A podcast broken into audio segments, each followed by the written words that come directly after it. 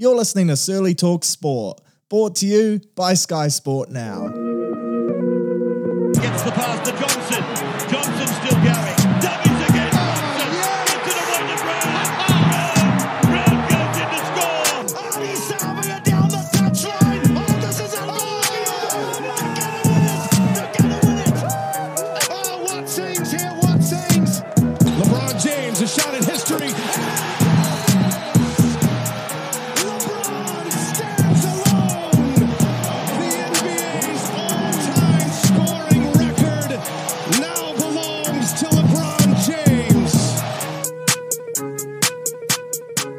Welcome back, Searley Talk Sports, on what is a bit of a sad, somber Thursday morning. Of course, a late night last night, watching the Breakers go about their work. Unfortunately, finishing second best on this occasion, but boy, did they give it a red hot crack. She was another huge weekend of sport last weekend, upsets galore in both the NRL and the Super Rugby. It was hard to keep track of it all. The Fijian Drua, fair to say they took home performance of the weekend. Another stacked weekend ahead this weekend too. Matchups galore. Warriors, Blues versus Crusaders. That should be a barnstormer. Formula One, that's back in the mix, a big UFC card as well. So plenty to get through on today's show. And speaking of today's show, of course, brought to you once again by our friends at Sky Sport. Now, if you're wanting to watch all that sport I just mentioned above you NRL, Super Rugby, Formula One, UFC, basketball, Premier League, A League, everything worth casting your eyeballs over,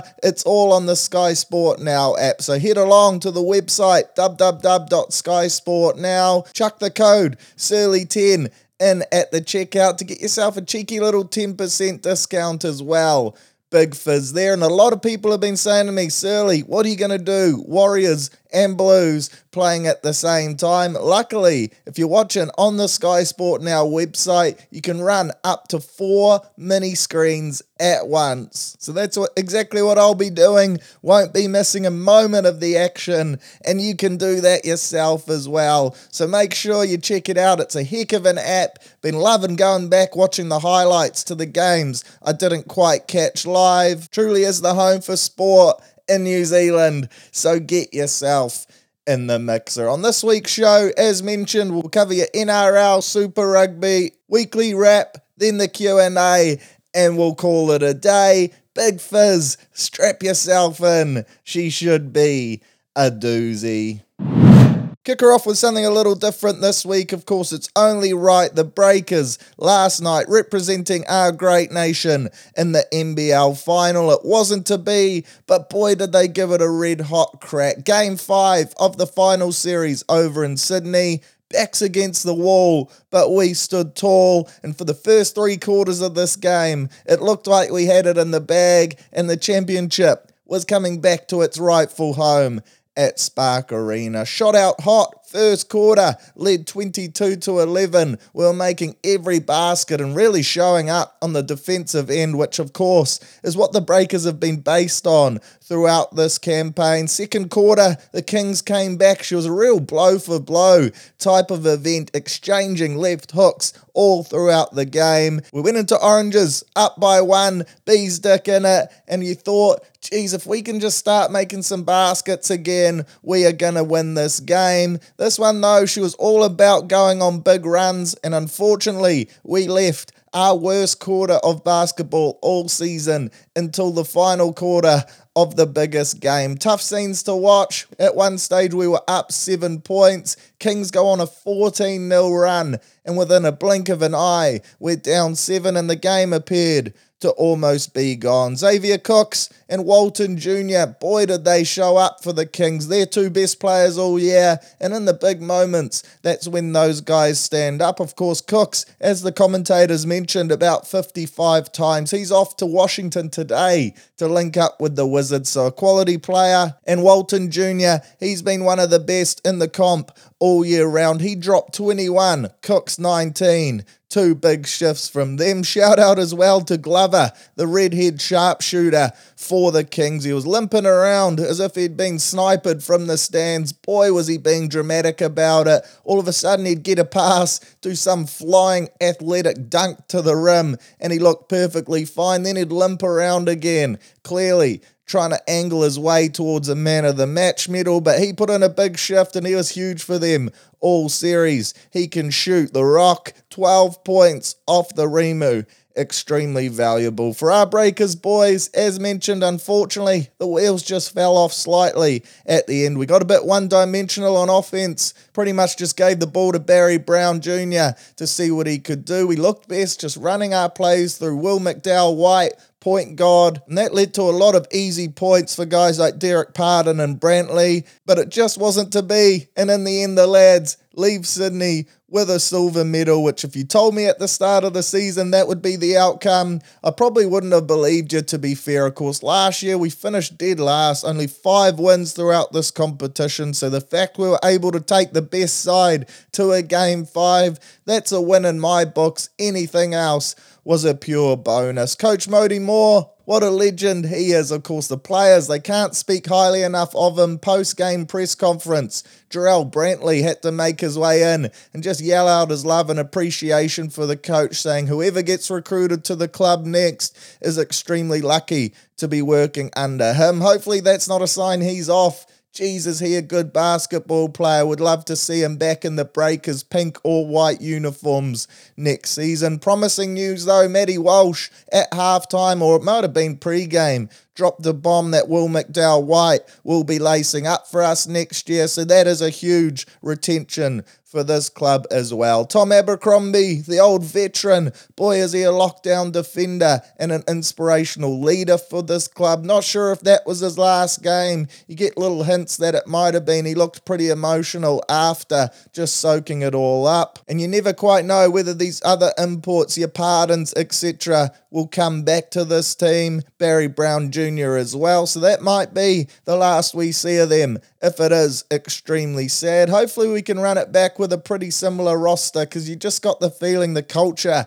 and vibe in amongst this group was really strong, and you'd love to see them come back next year and get the chip once Cooks and Co are no longer at Sydney. So, not to be, the boys go down by eight points, but what a season it was for the Breakers and for New Zealand basketball. Record crowds at Spark Arena down the stretch. Fair to say the bandwagon was full, and it's just great for the game here. I think basketball is probably the fastest growing sport in New Zealand. Complete guess there, but when you look across our high schools, etc., kids are playing basketball at record numbers, so it's huge sport in this country. We're only going to get better at it. And shout out to the Breakers for playing their part, promoting the game at the highest level, and almost getting the job done. Up the Breakers. We still love you, lads. Incredibly proud. Back to usual programming, and of course, God's Game Rugby League. She was another hissing weekend of footy, and the upsets continued, further confirming to me that little take I mentioned last year. She's going to be an incredibly close competition this season, and there's not going to be a lot separating the tippity top and the bottom teams in 2023. She's a bit of a tipping and punting nightmare. If you like to have a flutter, just picking the head to heads is even tough at the moment, but bloody exciting for fans of the game. You go into these mutual games where your team isn't playing, not knowing who's going to get the dub, makes for real bums on seats action which you love to see. A little stat to further reflect that, courtesy of the legend, the random stats guy. For the first time in the NRL era, no side that was in last year's top eight is in this year's top four after the first two rounds. I certainly couldn't have predicted it. Manly on top, the Dolphins in second, Dragons in third,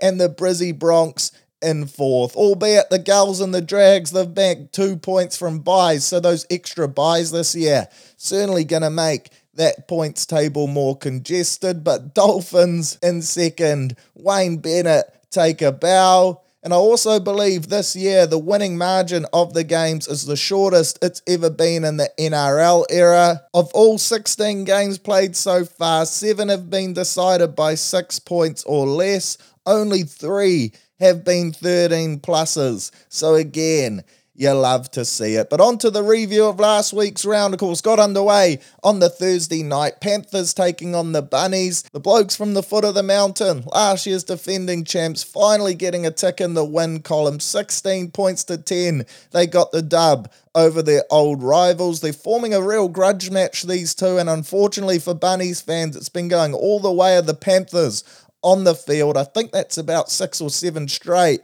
on the trot where they've got the upper hand for them. Worrying signs for Panthers fans just prior to Oranges. Old Nathan Cleary hobbled his way up to the sheds. Luckily, though, trotted back out for the second 40, put on a clinic, and they got the dub. They got the bye this weekend, so a bit of rest and recuperation for the People's Chin. And no doubt he'll come out firing, ready to rip into round four. Good to see they went away on a cheeky little team trip as well. So I expect them to turn up deluxe next week weekend. Probably a few bears or cruisers. They look like those type of operators, and they will be bonded and ready to rip in. Then on your Friday, bit of an upset first up. Eels taking on the Sharkies. Eels going down at home at CommBank, 26 points to 30. Last year's beaten grand finalists. They're 0 2 to start the year. And the last two times they've done that in their club's history, they've then gone on to win the wooden spoon. Not saying they will, but geez, if you're a Parramatta Seals fan, no doubt you're trembling in your boots at the thought of going from the big dance to then coming dead last. That would be absolute scenes, and they could actually be 0 5 as well because their draw in the coming weeks is incredibly tough. They've got the Manly Gulls this weekend, tonight, in fact fresh off a bye. Then they've got the Panthers next weekend, fresh off a bye. And then the Chooks all to come. Boy, have they had it tough. Storm in round one, so it's not like they've been losing easy games, but backs against the wall. Let's see what Brad Arthur's men are made of. Congrats to the Sharkies. Big win for them. No Nicho Hynes. and they get the dub. They've pulled through pretty well without him. Tricky Trindall, he can certainly play footy. Will Kennedy as well. Cheeky little hat trick. Underrated footballer. So well done to them. Then following that, Broncos got the better of their Queensland counterparts, the Cows, 28 points to 16, and a bit of a masterclass at Suncorp Stadium. Reece Walsh, take a bow. Kid's a freak. He can make something happen from nothing. Really copped it from Warriors fans last year. Of course, he was red hot in his debut. Not quite same standard last year. And once he announced he was leaving, everyone sort of checked out. But this kid, once he's got Steeden in hand, you can't help but move to the edge of your seat. He's lightning quick. He's got the skill set of Doom. Extremely exciting to watch. And boy, does he just look to have that bounce back in his step, back at home, playing for the club he grew up wanting to be in. Good to see Reece killing it. Hope he does well. When you combo him up with guys like Ezra Mam, Herbie Farnworth, Cobb and Co., etc., boy, do they have a class backline. And then that forward pack as well. Some big boppers in the mixer. Thinking of your Payne Haas's, Paddy Carrigan, Flegler, Jordan Pretty Ricky, Curdy Capes, Stackside this year. Interesting to see how they go towards the back end once they face a bit of adversity. Of course, last year they lost Carrigan late and they went on that slide of doom. I think they're a better team for that experience and they're looking every bit of top four side. So congrats to Kevy Walters. Perhaps he can coach footy. For the Cows, yeah, look, a tough loss for them. They were beaten by the better side. expect them to bounce back. Not this weekend, though. Got a couple out on suspension. And of course, they are playing the Mighty Warriors. So we will get the dub. On to your Super Saturday. Speaking of the Mighty Warriors, they kicked us off with a game against the Chooks. Unfortunately, we didn't get the chocolates, going down 20 points to 12, but boy, was I proud of our efforts. So let's take a little deep dive into this game. Tough conditions, boiling hot day, Sydney Arvo, water breaks in play. That's how you know the heat is hissing, and the boys deserve to get some H2O into them at every 20 minute mark. We showed up played some good footy, and while the result didn't go our way, shit did we give it a red hot crack. Left no stone unturned, despite having our backs against the wall. Really, from the opening whistle. We lost Jackson Ford only two minutes in, went off with an HIA. Tough scenes because he was one of our best against the Newey Knights. Then to compound that, Chance, early in the second half, he took a head knock as well, had to depart, which meant Te Maire Martin back to fullback, Dylan Walker into the halves, playing some ad lib footy. Of course, the NRL as well, they've just announced an 11 day stand down for guys that suffer from an HIA, so perhaps we're not going to see those two lads out there next week. First home game at Mount Smart as well. Tough scenes. Then on top of that, Joshy Curran came on, played bloody well for Jackson Ford too. Boy, is he a quality option off the bench. He went down to a hip niggle, diving to save a try. Ended up on the old AstroTurf. Never understand why stadiums do that, but boy, did it take its toll on his rig. Unfortunately, he had to be ruled out as well, which left us with only one bench option off the Remu. In hot conditions like that, it was always going to take its toll, and unfortunately, we saw it in the end through our errors. The boys looked knackered. They certainly gave it their all, and just some key mistakes at the end of games, individual errors from blokes that are normally better than that, really cost us an opportunity to pull off a famous win. At the same time, though, good to see us chancing our arm. We certainly didn't die wondering that is true Warriors footy. And again, that change in mindset was on display this weekend. Down 18 points to 6 after 60 minutes. Warriors sides in the past would have rolled over and the scoreline would have blown out. She would have finished about 30 points to 6 or something similar. We showed we're a different side mentally. We have that toughness and that oomph in us. Got back in the arm wrestle and made this an exciting 80 minute encounter. Our tries were beautiful, real Mona Lisa type meaties. Hang it in the Louvre. The first one Lovely little set play involving Te Maire Martin, Shaun Johnson, and Wayde Egan Park. Anytime you get three of our spine clicking together like that, she was right off the training paddock. The old whiteboard had been put into good use by Webby. A beautiful four pointer to Wayde. You love to see it. Then the other one, a nice little cut between SJ and Marata. He brought him back against the grain. Cheeky little line break, offload and contact to a barnstorming AFB who scores under the sticks. Is there a better sight in rugby league than the big fella dotting down for a meaty? I highly doubt it. Tohu Harris, what a leader this bloke is. 60 tackles for one miss. And in fact, over the opening two games, done some rugby league math. He's made 111 tackles for only three misses in total. That is crazy stuff. SJ thought he was really good again, led the boys around well. He also made all his tackles, which of course is a part of his game that comes heavily scrutinized. 21 for zero misses, so perhaps he silenced that orchestra of SJ haters for another week. Te Maire Martin, his halves partner, classy footballer, continues to grow in his combo with Shaun. Just his silky touches, he always looks so cool, calm, and composed whenever he gets the stead in. Marata Niukore thought he was outstanding. His best game in Warriors colours, of course, it's only week two. But boy, was he good. He hit so hard, forced another error off the back of dropping the shoulder of doom, set up that try for Eden, a big physical body and a heck of a weapon for us to use in the second row. And then I thought our prop and duo, Mitch and Addin, great all night, physical, never gave an inch, up against the Chooks pack, down on troops, and we asserted our dominance there, which was great to see. Highlight as well, though, Wayde Egan Park. For me, He's been a top tier hooker so far this season, definitely right up there with the best in the game. His fantasy points would certainly suggest it too. He's becoming a bit of an undertaker. Of course, against the Knights, got injured, came back on the paddock, scored a meaty. This weekend, looked like he'd done his shoulder. He's doing the old handmade brace with his other arm. Looked like he was in a world of pain. Just a couple minutes later, dusts it off, crosses the chalk again. Huge fizz from him. Perhaps it's a little tactic to chuck the opposition defenders off and make them think he's cooked. He's not going to offer anything, but he looks to have gone another level under Webby. Not sure if they linked up together under Penrith, but he's certainly playing his best football in 2023. So exciting signs there for Warriors fans. So, unfortunately, not to be. Roosters still not quite firing as they'd probably like to be, but they're definitely a top four side or will become the business end. So, this was a real hang your heads high type of performance. Plenty of positives. And while we left the game a little sad, didn't quite capitalize, still proud as punch. And we certainly didn't go down wondering. A huge effort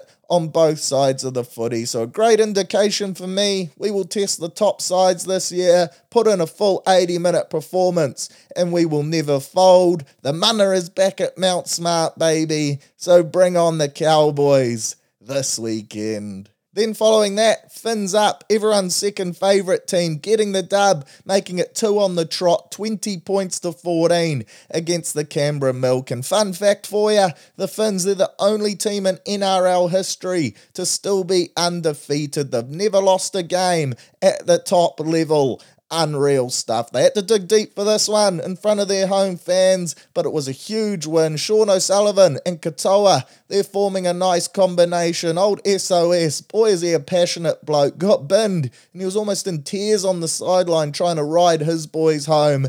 Heck of a money ball buy for them. The Hammer, he was exceptional again. I was a bit iffy about him, starting in the one jersey heading into the season. Fair to say I didn't have huge raps. Thought he's always been an incredible talent. We all know he's lightning quick. I just wasn't sure whether he was ready to be a top tier starting fullback in this competition. And of course, if you're going to be a real threat, you need a real good fullback in the mixer. But shit, has he proved me wrong? Leading the Dally M ladder, in fact, after two rounds. Shout out to Tohu sitting in second. But boy, has he been sharp, as has Marky Nicholls. Loved what the big fella's doing, of course. A bit of a cult hero. He brings bums on seats. They're calling him the Redcliffe Goat. He just rolls his sleeve up and rips in, and he loves playing for Wayne as well getting the best out of him. Then you look at the rest of them, a bunch of misfits really, apart from Kaufusi and co. You got your Brinko Lees, those type of operators, but Wayne's got them gelling. They're firing on all cylinders, and he's now 15 of 18 against Ricky Stuart. So those coaching little heads to heads, those grudge matches, it's fair to say that's what gets him up. A huge win for the Finns. Your final game on the Super Saturday, another upset. Doggies going to Melbourne and getting the dub 26 points to 12. I gave them no show, especially after they got put to the sword against Manly the week before. In Melbourne, they're just so good at home, but this was a huge upset. Jacob Preston, what a rugby league footballer this kid looks to be. Rocks up, built like a bit of a rake, hissing little blonde mullet on him though. Scores meaties galore, sets up a couple as well. Kiraz, boy, did he look good on the wing. Worrying signs for Melbourne though. They haven't quite looked themselves in these first two weeks. Despite beating Parramatta in round one, it was hardly clinical Storm footy. No Munster. You could tell in this game they really missed him and they were battling with a big injury toll, but luckily they welcomed back a handful of rugby league handfuls this weekend, so expect them to be better. Shout out to Ali Katoa, of course, ex Warrior. He's looking good for the Storm. We always knew he was a real throbber on attack, but his defence was a real area of concern. He looks to have taken that to another level for them. Defensively, he's been locked in. He looked sound. So well done to the Storm. He's going to be a great buy in 2023, and I look forward to watching his development progress further. Then onto the Sunday Arvo turd tosses, a couple of bottom eight football displays at their finest. Knights getting the dub over the Tigers in an arm wrestle 14 points to 12. And this one made headlines more so for the injuries and the off field drama than anything else. Unfortunately, Kalyn Ponga went down with another head knock, and you got to wonder how much more his brain can take. It's an incredibly sad sight. Kid's so talented. He's one of the best players to go around in the game on his day. I just remember that origin last year. He took over best player by a country mile. They also lost Brayley, so two big blows, but despite that, the Knights still too good and they hung on against a woeful Tigers side. Following the game, bit of push and shove between Hastings and a couple Tigers lads, Tommy Talau and Clem Dog. Hastings copped him high in the game. Tommy broke his nose and had to go off with a concussion. You could tell though it was a bit unfortunate. Hastings tried to go up post the final whistle and apologise. Talau clearly didn't like it. Klemmer loves a bit of a cheap shot. And from there, she was back and forward with the banter. The Tigers are in turmoil for me, and this kind of sums it up really. Playing average footy and looks like their culture not quite where it needs to be. They need to get Johnny Bateman back ASAP. I think he's been on a two week mutant mass bender, so he'll come in full of calories and fizz. They need his ball playing. He's a world class footballer, and they can't keep pissing away these winnable games if they don't want to go back to back spoons. They've now lost two from two where they've headed in clear favourites. So worrying times at Tiger Town. And then the final game of the round, the team I tipped to be the Wooden Spooners got the dub over the Titans, 32 points to 18 off the back of a Benny Hunt masterclass.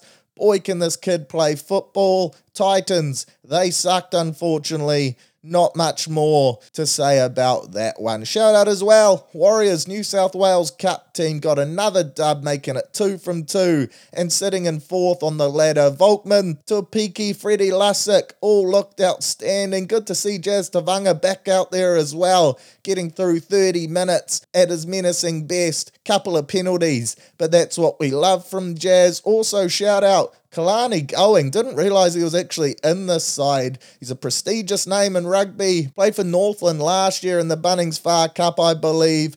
Got through 80 minutes in the second row, 96% tackle efficiency on 32 of the best. A big shift from him. Believe he went over to the Canberra Raiders a couple years back to give it a crack over there. So good to see him in the mix. Certainly one to keep an eye on for the future. Right, this week, Round three should be another doozy. Gets underway tonight, Manly versus Para. And what a game this will be. Desperation stuff for Parramatta, and it won't be easy. Manly, fresh off a bye, competition tabletoppers at the moment, so they will be confident. Interesting to see as well, Joshy Schuster comes back in to start in the sixth jersey, copped a bit of an injury in the preseason challenge, but I thought this was rough on young Cooper Johns. It's been great for them in round one. They got a big dub, and he also led them, guided the team around the field to a preseason challenge victory. Just goes to show what they think of Joshy Shoes, though. So that's something to keep an eye on tonight. His performance, no doubt, will be really under the microscope. For the Eels, they remain unchanged for last week. Old B Rad Arthurs, he's going with the old. If it's broke, don't fix it approach. A remix to the classic saying. So I like Manly in this one. I think they'll be too good. Tommy T and Co. to get the win tonight. Friday, double header. Huge fizz. First game, 8 pm live from Newcastle. Knights vs Dolphins. Pre this year, kicking off. I would have thought this game would be a potential wooden spoon bowl. Finns, though, they've become must watch football for the Knights. No KP, no Brayley, no Saifiti, no Adam Elliott. They're ripe for the picking. Some of the guys on their bench actually haven't heard of before. So they're in a world of trouble. I think they actually had to apply to the NRL to get dispensation as well to name some guys outside of their top 30. The Finns, on the other hand, they'll be coming in mega confident. No Jeremy Marshall King for them, which is a big loss. Ex Warrior. Kodi Nikorima gets the nod in the 9 jersey, but they'll be up and about and looking to go 3 and 0. The dream start, and I think they'll get the job done. Then following that, Barnstormer alert, Roosters versus the Bunnies, strap in. These two sides, last time they played each other, wasn't even a game of rugby league, it was more of a biff fest. They were just pushing and shoving left, right, and centre, rushing out the line, looking to put on huge shots. Emotions will be high. These two sides genuinely dislike each other, as does their fan base.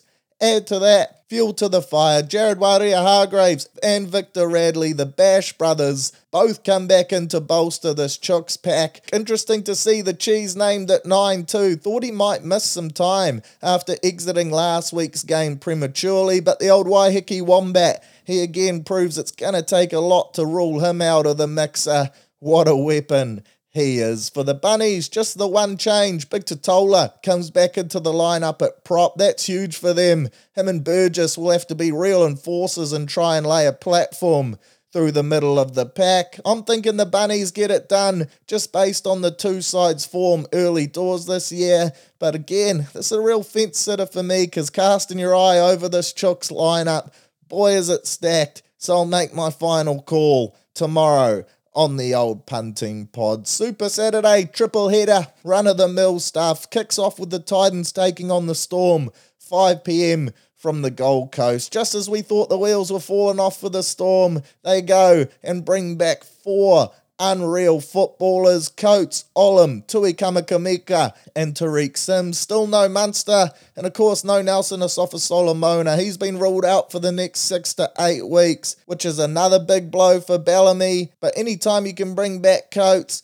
Olam in particular, they'll add some real punch and scoring threats and excited to see how Sims goes. If anyone can get the best out of him and get him back to that origin level he was playing at a couple years ago, it's that Melbourne Storm system. So I think he'll have a huge impact. For the Titans, no Verrills, all for feeder, two big losses. But keep an eye on jersey 21, Keano Kini, named on an extended bench. You may have recalled a couple weeks back I was talking about a young Titans lad from Rosmini that was getting huge raps. They're calling him a young RTS. Well, this is him. So definitely a kid to watch if he gets a crack. But I am liking the storm here. Then feature game for the round Saturday 7:30 Queensland Country Bank Stadium. Our mighty Wars head over to Townsville to take on the Queensland Cowboys and it's not an easy trek but it's a great time to play the Cows. As mentioned earlier, down two of their real strike weapons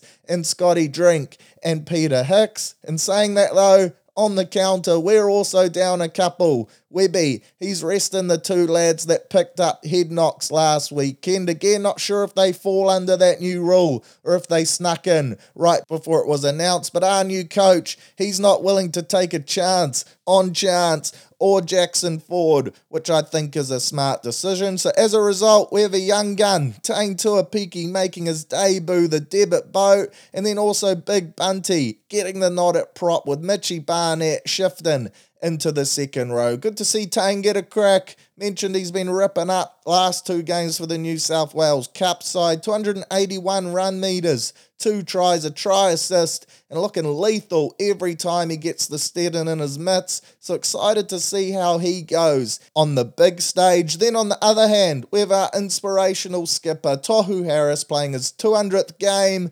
And what a leader this bloke is. A real follow me type of captain, rolls up the sleeves, does the tough stuff, plays the full 80, and leaves it all out on the field heck of a bloke. So we could have a bit of a Lion King like moment here, a real rugby league fairy tale. Tuaupiki, he's Simba, the young star being born onto the NRL scene. And then you have Rafiki, aka Tohu Harris, the old dog, further cementing his legacy as one of the great Kiwi Fords to have played the game. Game 200, the double centurion. So maybe they could reenact that famous scene when the lads run out onto the field. Tohu lifts young Taine above his head. I'd certainly love to see it. A real nod to one of the great films, but well done to our skip. A double century, not an easy thing to achieve at this level of footy. It's so physical to show up week in and week out like that. He's had a couple ACL injuries as well. Testament to him and what a quality footballer he is. So go well, Skip. Also good to see on the extended bench jerseys 22 and 23, Rocco Berry and Jazz Tevaga. Two lads working their way back from long term injuries. And Jazz in particular, you'd have to think he'll be a lock for a bench spot in the coming weeks once he's back to full fitness. Who he comes in for, not quite sure, but it'll be great to have him back in the side. Also interesting to see New South Wales Cup side named. Rocco was named to start in that, but Jazz, Vili Vailea, and Freddie Lussick weren't named. Instead, they stay travelling with the Warriors, so there could be a couple late changes for this one. Something to keep an eye on closer to kickoff. So, an exciting game, which I think we really can win. Don't get me wrong, not an easy task going up to Townsville and taking on the Cows. We're going to have to be on high alert. They've got threats all across the park. When you look at that forward pack, guys like Cotter, Taumalolo, Robson, Jeremiah Nanai really stand out. Then in the back line, you know, Chatty T and Dearden, they'll run a good cutter. Taulagi, Felt Tip, Valentine Holmes, some of the best finishers in the game. But in saying that, I back our defense this year, which feels bloody good to say. I think we were the worst ranked D last year, but again, got my calculator out, done some rugby league math. Boy, have I been crunching the numbers this week.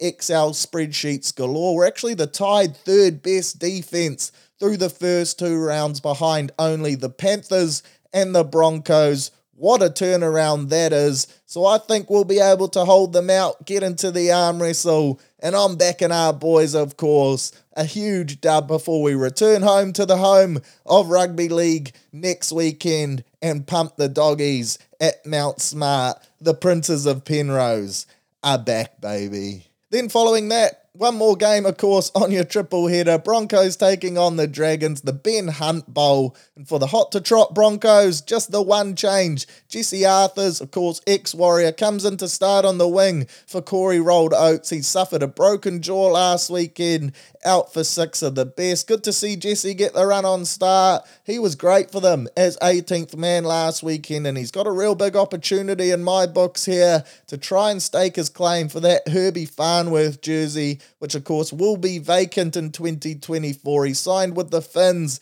a big signature for Wayne, but I'd love to see Jesse lock that down. If not, mate, you're more than welcome to come back to the Wars. We would love to have you. Third place Dragons, no changes for them. Gryffindor, he's rolled out the same 17. I'm going the Broncos here, and I think they'll do it fairly comfortably by a few. They just look so confident at the moment. Super Sunday, Dogs versus Tigers, 14th versus 17th.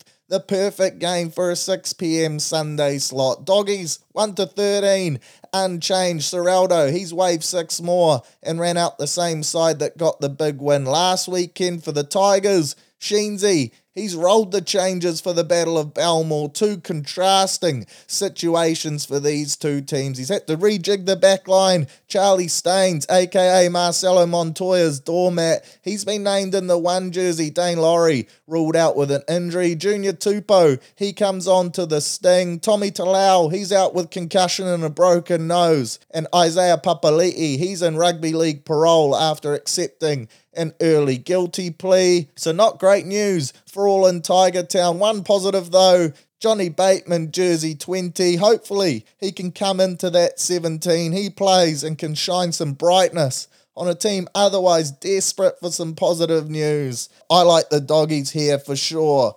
And they will win well. Then you got the Raiders versus the Sharkies. Last game of the round, 8:15 kickoff at the old milking station there in Canberra. This has the potential to be a bit of a boil over game, a real banana skin. The Raiders at home, always a tough task. And saying that though, Sharkies, they're coming in off a big win against Para. They'll be well rested too, a nine day turnaround. Still no Nicho Hynes, but Trindall more than capable of guiding this side around the park. So I think they still possess too many threats for a Papali-less Canberra Milk. What a loss he is. And I think they'll be 0 3 after this weekend. And questions, once again, will start to be asked around Sticky Ricky and how much this team wants to play for him. So round three, set to be a doozy. Bring on another barnstormer weekend of rugby league. How good is it?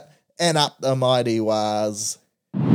Jumping over to the 15 man code, and as mentioned in the intro, we witnessed one of the great upsets in the game of rugby union. What a result this was for the Fijian Drua. We'll get into that soon. Round three kicked off, of course, though, with a Friday night doubleheader. Chiefs getting the dub over the Landers, 28 points to 7. Well done to the Landers. Said last week they really need to show up put some pride back in their jersey, and they actually made the Chiefs work pretty hard for this win. A much improved performance from them, only down 8 0 at Oranges. A real arm wrestle of a first 40, and they actually showed some mana, a bit of pride, and defended well, making the Chiefs work extremely hard for their points. In the end, though, the boys from the Waikato, they broke them down in the second 40. A Shannon Frizzell yellow card, that was a real turning point friend of the show, Shaun Shooter Stevenson, grabbed a double during that period. He was off, and then, as request from a early listener, he also dusted out the pistols for his celebration, which you love to see. If you ask, you shall receive.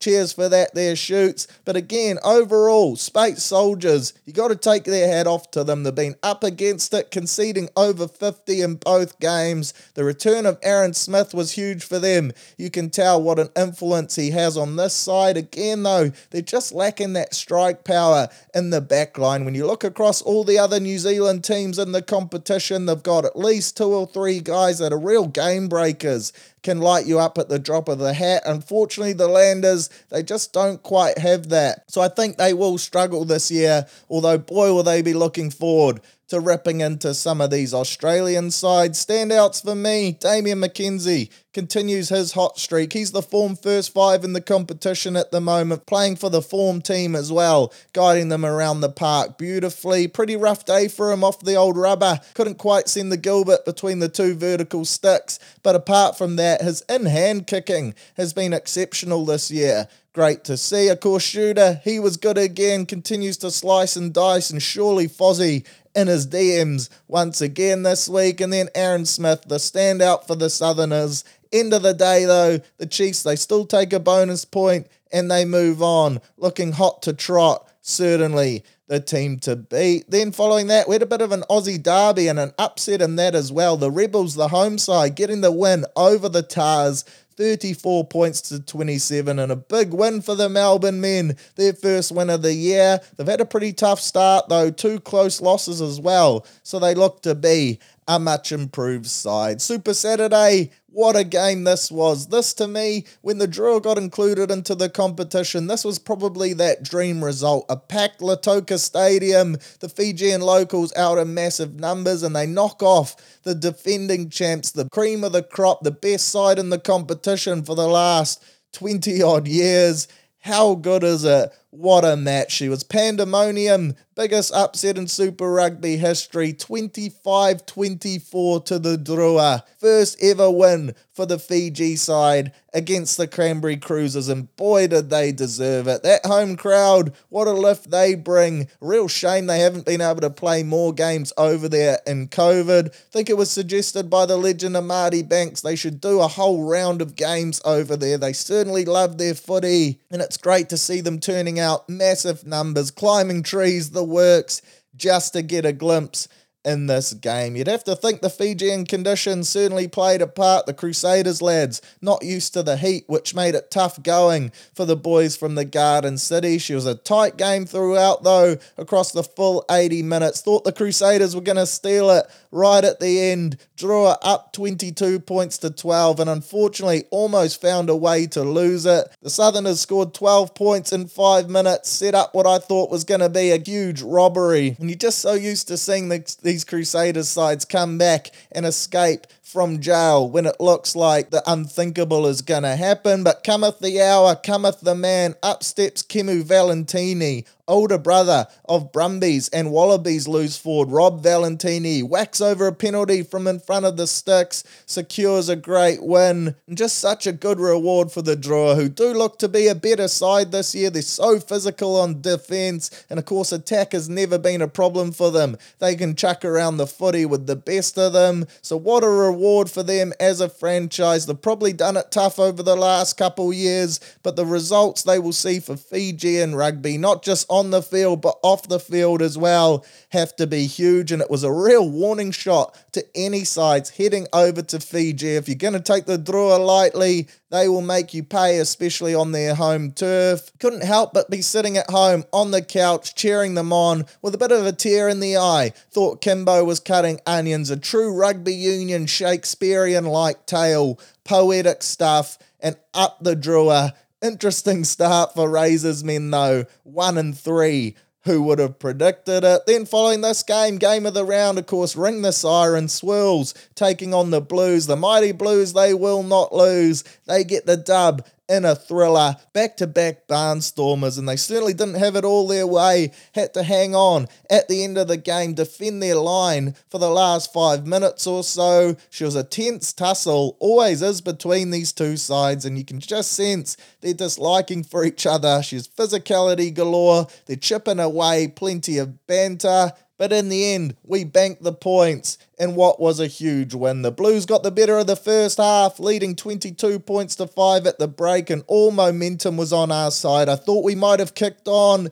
Clearly not, though. Plumtree must have really revved the boys up at halftime because she was a full momentum shift. The Swirls got themselves back into the game and won the second 40, limiting us to just a Stephen Perofeta penalty. Do wonder how much they missed Ardie and his leadership, but still a strong performance from the Canes. Just their first loss of the season. The Blues right their wrongs from last year. Of course, the Swirls got the better of them. So that was great to see and an important bounce back win for our boys as well after a disappointing shift against the Brumbies which you love to see. Standouts for me, Safo Aumua. He was huge off the pine, added a real impact. Man, can he truck the nut? Devastating ball runner, always takes a handful of defenders to bring him down. I thought Jordie Barrett, he was bloody good, physical all night, runs so hard at 12 and just adds that other playmaking ability. I was also impressed with Cam Roigard at 9 and Peter Lakai, of course, coming in for Ardie. He really is Savea 2.0, an exciting future ahead for him. For the Blues, Skipper Dalton, he was immense, really stood up, captain's knock, follow me type of stuff, and the boys got around him. Hoskins Sotutu, that was his best game of 2023 as well. He was folding blokes on D and devastating with ball in hand, cross for a try as well. RTS, call me blind. I don't know if I've just got my RTS love heart goggles on or what the go is, but for me, continues to put his hand up. I thought he was strong, always gets gain line, his defenders wondering, and gets us on the front foot. Another strong shift from him. And then I thought Rico bounced back really well as well. That was probably his worst game against the Brums. Needed a big shift, showed up, and got the job done up the mighty Blues. Then following that, another Aussie derby, Brumbies getting the win over the Reds 17 points to 3. The Brums, they're 3 from 3. They join the Chiefs as the only remaining unbeaten side in the competition. The Reds, they look good, made it a close game, pushed their highly fancied Aussie rivals all the way to the end. James O'Connor, he looks sharp off the bench. They need to start him bloody good footballer. Then on your Super Sunday, disappointing stuff to see the Moana go down 21 points to 18 to the Force. They'll be gutted. They led this game for 60 odd minutes. The score was actually 18 all on the full time Hooter. Force banged a penalty late, deep into OT. Hegarty kicked it between the sticks, and it was heartbreak season for the Moana men. Tough stuff, and hopefully they can get back to Mount Smart soon. I think they're on the road again this week, still in Aussie. A nice little three week holiday, but hopefully they can come back and get a few dubs to kick off their season. Always love watching them play. So, quick little table wrap up. Chiefs and Brumbies. They're in first and second, of course, both unbeaten as mentioned. Got the Blues in third, Canes in fourth, Drua in fifth, Force in sixth, Tahs in seventh, and clean your ears out, ladies and gentlemen, Crusaders in eighth. Who would have thought Drua and Force ahead of the Cruisers? That is absolute scenes. And also the fact the Crusaders are the fourth best Kiwi side at the moment. One win from three games. Never thought I would see the day. No doubt Razor, he's got to be feeling a touch nervous. Unfortunately for Landers fans, block your ears in the wooden spoon spot at the moment. I certainly don't think they'll hold that. They'll beat some of these Aussie teams, but worrying signs, a tough start for the boys from Dunners. Which leads us through to this week, round four, and of course gets underway tomorrow night down at the Cake Tin again, Sky Sports Stadium, where the Canes will host the Tahs. A couple changes to the swirls this week. Safo Aumua, as mentioned, hot to trot last week, so he gets the nod to start in the two jersey. Colsey, he takes his spot on the bench. Savea, he's back after the old suspension for the throat slit gesture. Lakai actually drops out of the 23 which I think is a bit rough. And then the other change to the starting side, Kini Naholo, of course, younger brother of the great Waisake Naholo, one of the great chants in world rugby. That is, he's been impressive for Taranaki over the last couple of years. Looks to have a fair bit of his brother's talent about him. So keen to see him rip in. And then Dominic Bird, the old battler, he's also in line to make his debut off the pine for the Swirls. Bailyn Sullivan as well, another name to circle in your rugby union textbook. He's been coming back from injury. Good to see him back out on the paddock. A bloody good footballer. So hopefully he can get out there and run mark for the Tahs. They've made a few changes as well. Jed Holloway, he's unavailable, as is Hugh Sinclair. But in comes Charlie Gamble, no relation to Tyson, to start in the loose forward trio. Backline pretty unchanged. Nemani Nadolo, though, he comes in to start on the left wing. Of course, a name that'll be very familiar with New Zealand rugby fans. Ran the cutter on the wing for the Crusaders for many years. He's an absolute wrecking ball, a real handful to try and tackle. So it could be a tough night at the office for Julian Savea defensively, having to take on that bloke. I'll be back in the swirls in this one. Think they'll be too strong at home and expect them to get their third win of the season. A hot start for the boys from the capital. Super Saturday, and of course, unfortunately, these teams aren't named at time of recording. We've got the Chiefs taking on the Rebels. Rebels will be feeling quite confident heading over to the Tron off the back of that win last week. For me, though, the Chiefs, they're going to be too good, playing some unreal footy. They won't let down their home fans. Hopefully, Coach Clayton runs out a pretty strong side because I don't think you can underestimate the Melbourne men. We'll have my try scorer tips, etc. on tomorrow's podcast, but I'm backing the boys to go four from four. Then game of the week for me, Blues vs Crusaders, a repeat of last year's grand final. I'm expecting both sides to roll out the Rolls Royce lineup, and it's going to be all go at the Fortress Eden Park. It's the Blues' first home game of the year, so no doubt the Auckland faithful will be turning up in big numbers and looking for redemption after last year's result. Apart from that final, we have had the upper hand on the Cruisers over the last couple of years. In fact, we went down to Christchurch last year and got the dub. So you'd have to think Dalton and the lads will be feeling pretty confident. Crusaders, though, they're in a position they're not used to, coming in as underdogs off the back of last week's disappointing result. Razor, It'll be a completely new look side name from him though. Changes galore. Back in will come your Richie Mo'unga, David Havili, etc. So any Blues fans under the illusion that this is going to be an easy day at the office, you're absolutely dreaming. Two sides that love playing each other, plenty of history there.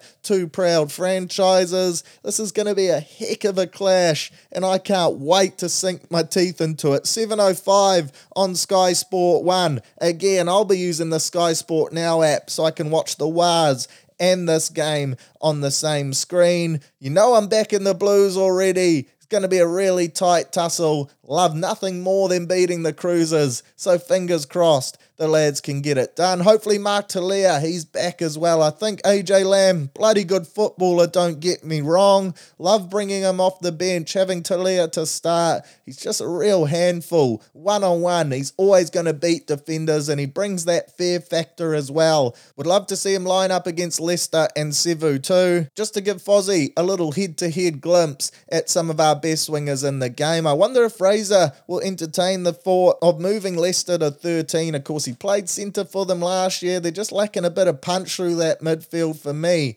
Could be a good option. Up the Blues, will not lose. In Leon McDonald and co, we trust. And I'll be tipping the boys. You best believe it. Go get the dub, lads, in front of a packed Eden Park. Then following that, Brumbies versus the Moana. Unfortunately, I think she's going to be a tough night for the Moana Pacifica. Brumbies playing good footy. They might rest a couple, so they could be in with a sniff, but I still think their squad way too talented and they will get the job done reasonably comfortably. In saying that though, I think the Moana actually bet the Brumbies tail end of last year, pulled off the upset at the Fortress Mount Smart, so maybe they like their chances. A big shift from ex First 5 Christian Leali'ifano to lead them to a dub. You never know after seeing the Drua last weekend. Then Super Sunday, and I love this.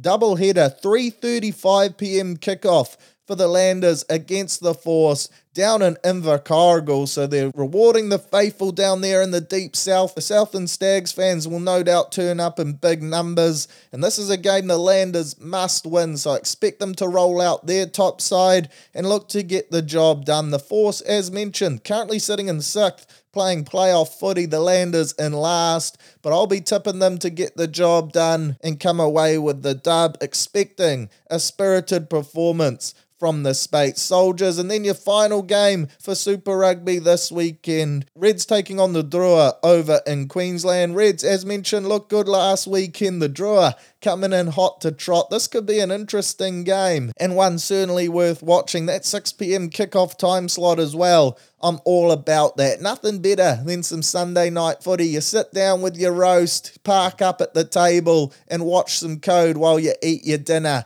That is living Barry. So another huge round of Super Rugby. Shout out as well. Super Rugby Aupiki semi-finals going down this weekend on Sunday. All games are on Sky and Sky Sport now, and they're also all being played at North Harbour Stadium. So it should be a great day of running rugby footy. This Aupiki competition has been a great watch. So tune in if you can't make it to the stadium. Two great games, and of course, up the Blues women. Then finally, for your rugby chat this week, just thought I'd give a quick little wrap up of the Six Nations because boy has it been all go.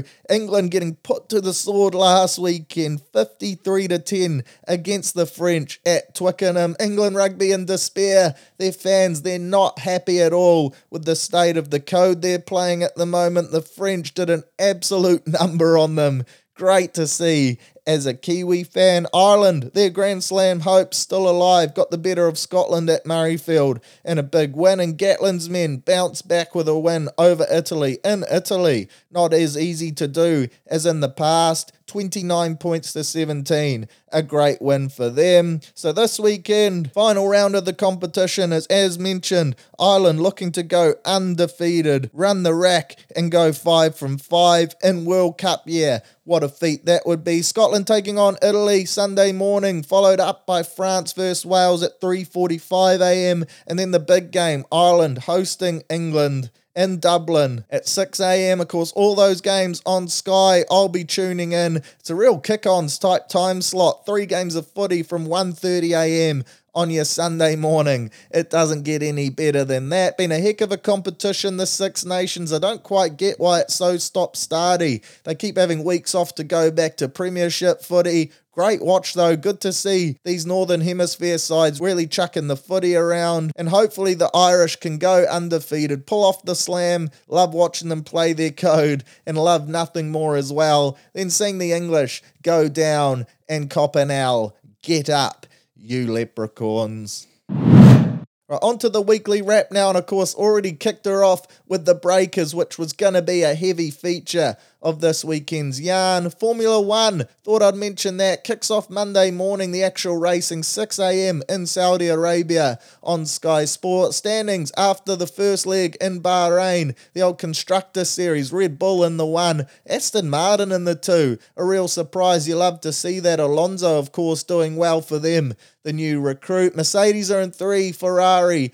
are in four. Your drivers' standings, no surprises. Max Verstappen, he's in one. Perez in two. Alonso in three. Sainz in four. Lewis Hamilton in five. You may be saying, Searley, you don't often talk about Formula One, what's doing. Just started latest season of Drive to Survive. So fair to say the fizz levels are right back up at peak. Moving on to the cricket. What a test match we witnessed earlier in the week. What a win from the Caps. Two tests in a row now. We've snatched victory on the final day. Just when it looked like a draw was most likely, those last few hours, we show up and pull off the improbable win. First against England, we did it with nut in hand, this time with Remu in hand, the batting order showing up and getting the job done. Captain Kane, 121 runs, Dazza Mitchell, 81. They led the way, but it was Wagner once again. Take a bow for me. That last run, the bloke came out of the dugout to get the job done, fully padded up. A screwed hamstring, the old hamster.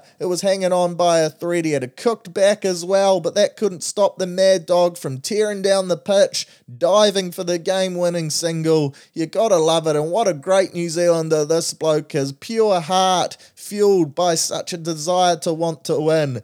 We love you, Neil Wagner. A great dub for us against Sri Lanka to kick off the series. Up 1 0, Test 2 gets underway tomorrow at the Basin. Hopefully, she can be iconic scenes again, like it was against the English in the last test there. And the Caps can get a series win in this test because so often she ends in a draw. UFC 286 going down on Sunday. What a card this is, of course, headlined by Edwards versus Usman 3 for the welterweight strap. I like Usman to come back and get the dub, of course. What an upset it was last time. Edwards pulling off the win. But I think Kamaru is going to be fired up to get his strap back, and I think he will be a class above. The undercard as well, entertaining biffs. Gaethje's on that, as is Marvin Vettori. Unfortunately, no relation to the great Kiwi spinner Daniel Vettori. Then you've also got a bloke named Gunnar Nelson. Don't know much about him to be fair, but that name for me screams America and screams being made for Biffs. So it should be a great card. You can book that through the Sky Sport Now app as well. Also, shout out Kiwi local Kai Kara-France. Of course, had him on the Warriors podcast last week.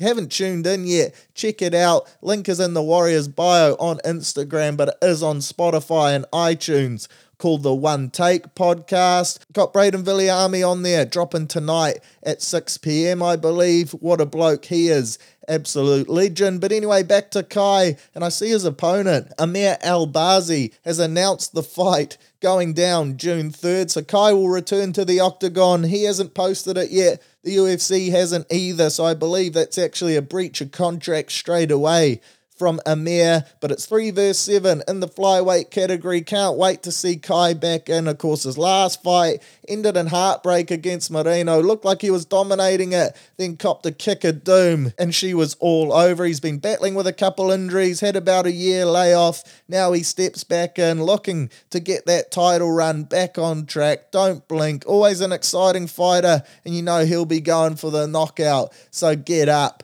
Kai Kara-France. But UFC 286 this weekend in London should be a doozy, and I'm backing Usman to come away with the win.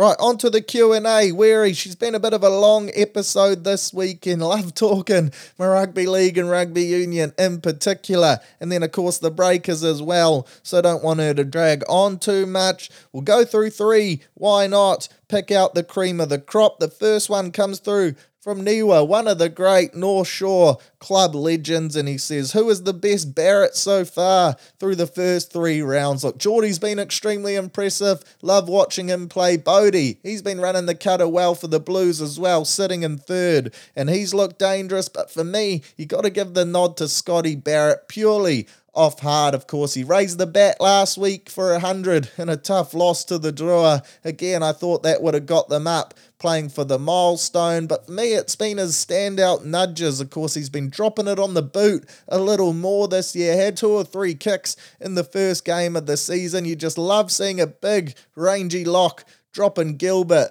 onto his foot. He's clearly said to his brothers, Look, anything you can do, I can do better. So well done to you, Scotty B. In all seriousness, though, all three of them, such talented footballers. They're a heck of an asset to New Zealand rugby. Beaudie departing our shores next year. Rumours he may come back, though, post a cheeky little one year payday in Japan. They're great for our game here. So shout out to the Barretts, all three of them absolute throbbers. Your next question comes through from Michael Lim, one of the great New Zealanders, and he says, Can you do a shoey?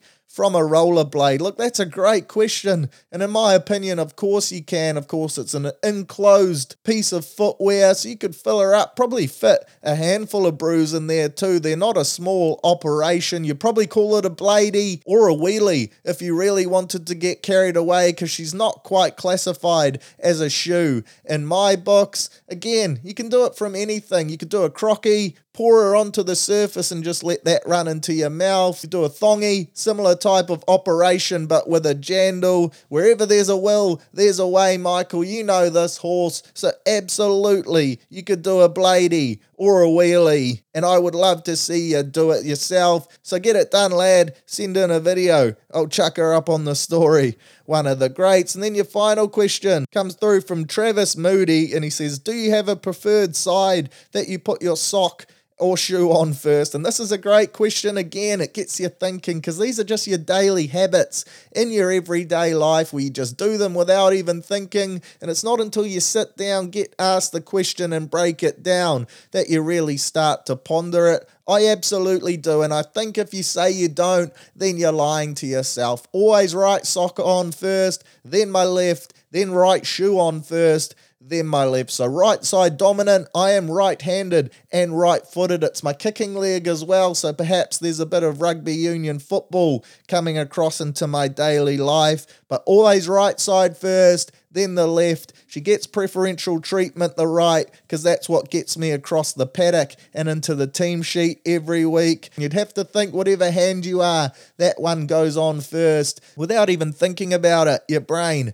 probably sends signals again, not a neuroscience specialist getting completely carried away talking absolute shit here. But right side first, that's the type of operation I run. And great question from you, Travis, mate. Right, that's all we have for this week again. As mentioned, a bit of a longer potty, so we'll call it there. Another huge weekend of sport. Shout out to Sky Sport now as well, getting behind the podcast. Remember, head along to the website, download the app. It's the place to watch sport live or on demand here in New Zealand. Searley 10, that's the discount. It gets you 10% off either a weekly, monthly, or annual pass. You can cancel it anytime. And I tell you what, if you're just wanting to test the waters, dip your toes in. Great week to do the weekly pass. Of course, the UFC, Formula One, NBA, NRL, Super Rugby. It's all go this weekend. Try it out. See how you like it. Use the code as well. Save you a couple bucks. Get you some snacks to watch the sporting action this weekend. Hope you enjoyed the show. If not, I'll see you back here, same time, same place next week. How good's a Thursday? That was Searley Talk Sports.